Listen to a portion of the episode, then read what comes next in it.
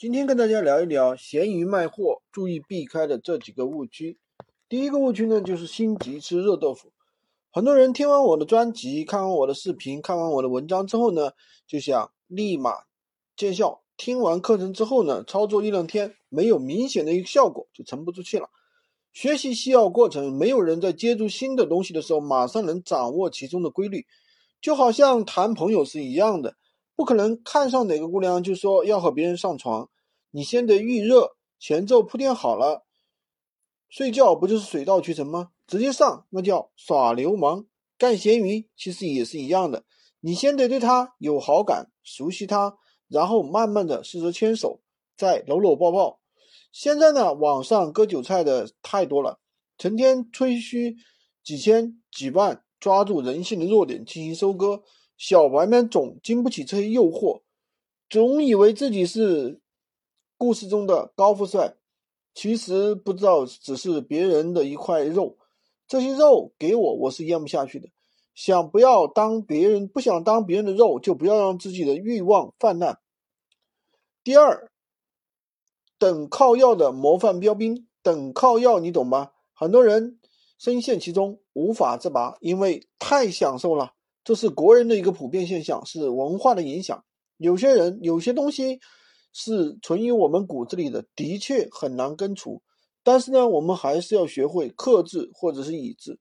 新闻都说了，脱贫致富不能靠等，既然政策好，就要努力向前跑。我说，闲鱼卖货门槛这么低，流量扶持不要钱，你还在等平台给你发工资吗？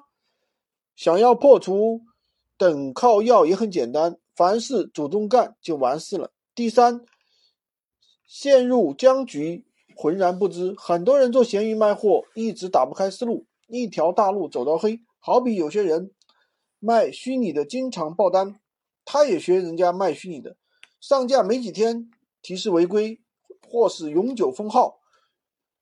再者，平台不让人留联系方式，他偏要干，又还不赚钱，然后又是禁言七天，凡事。有法可依，有道可循。为了打破僵局，记得及时调整方向。你做不好的类目就不要做，你玩不了的产品就不要玩。闲鱼给你关上了一道门的同时，也为你打散了打开了一扇窗。说不定其他商品之后你就开始爆单了。记住，不要在一棵树上吊死。自己没有优势的情况下，先从自己有优势的东西下手。失败不是成功之母，成功才是成功之母。一个人只能由成功走上成功，不可能从失败走向成功。第误区四：曝光和浏览的误区问题。有些人总是一味的追求高曝光，追求数据好看。实话说，曝光其实没有什么用，纯粹平台为了留住用户的使用时间搞了手段。那我们卖货。关注的是什么？是商品的浏览量、销量、咨询量。那曝光是什么？那暂且我们不知道。我知道有零曝光商品，我们有日出百单的。你爱信不信，不信拉倒。本末倒置，是不懂就当我白说。再说一遍，我们要的是销量，不是曝光。多从主图、图片、文案、标题等上面下功夫。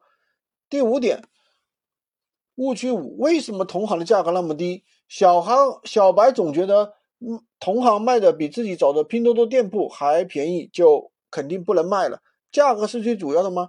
我们有去过大市场买菜的人知道，同一个菜场里面很多菜贩卖的价格就不一样。仔细看过就知道，他们的生意其实都差不多。无论在哪个平台，你永远不可能找到最低价格的货。你觉得便宜，说不定有人还免费送，还倒贴钱。所以不要整天哔哔哔。找不到比同行便宜的货，人家卖的贵，难道卖比那些卖的便宜的销量差？卖贵点就多赚点，买排骨它不香吗？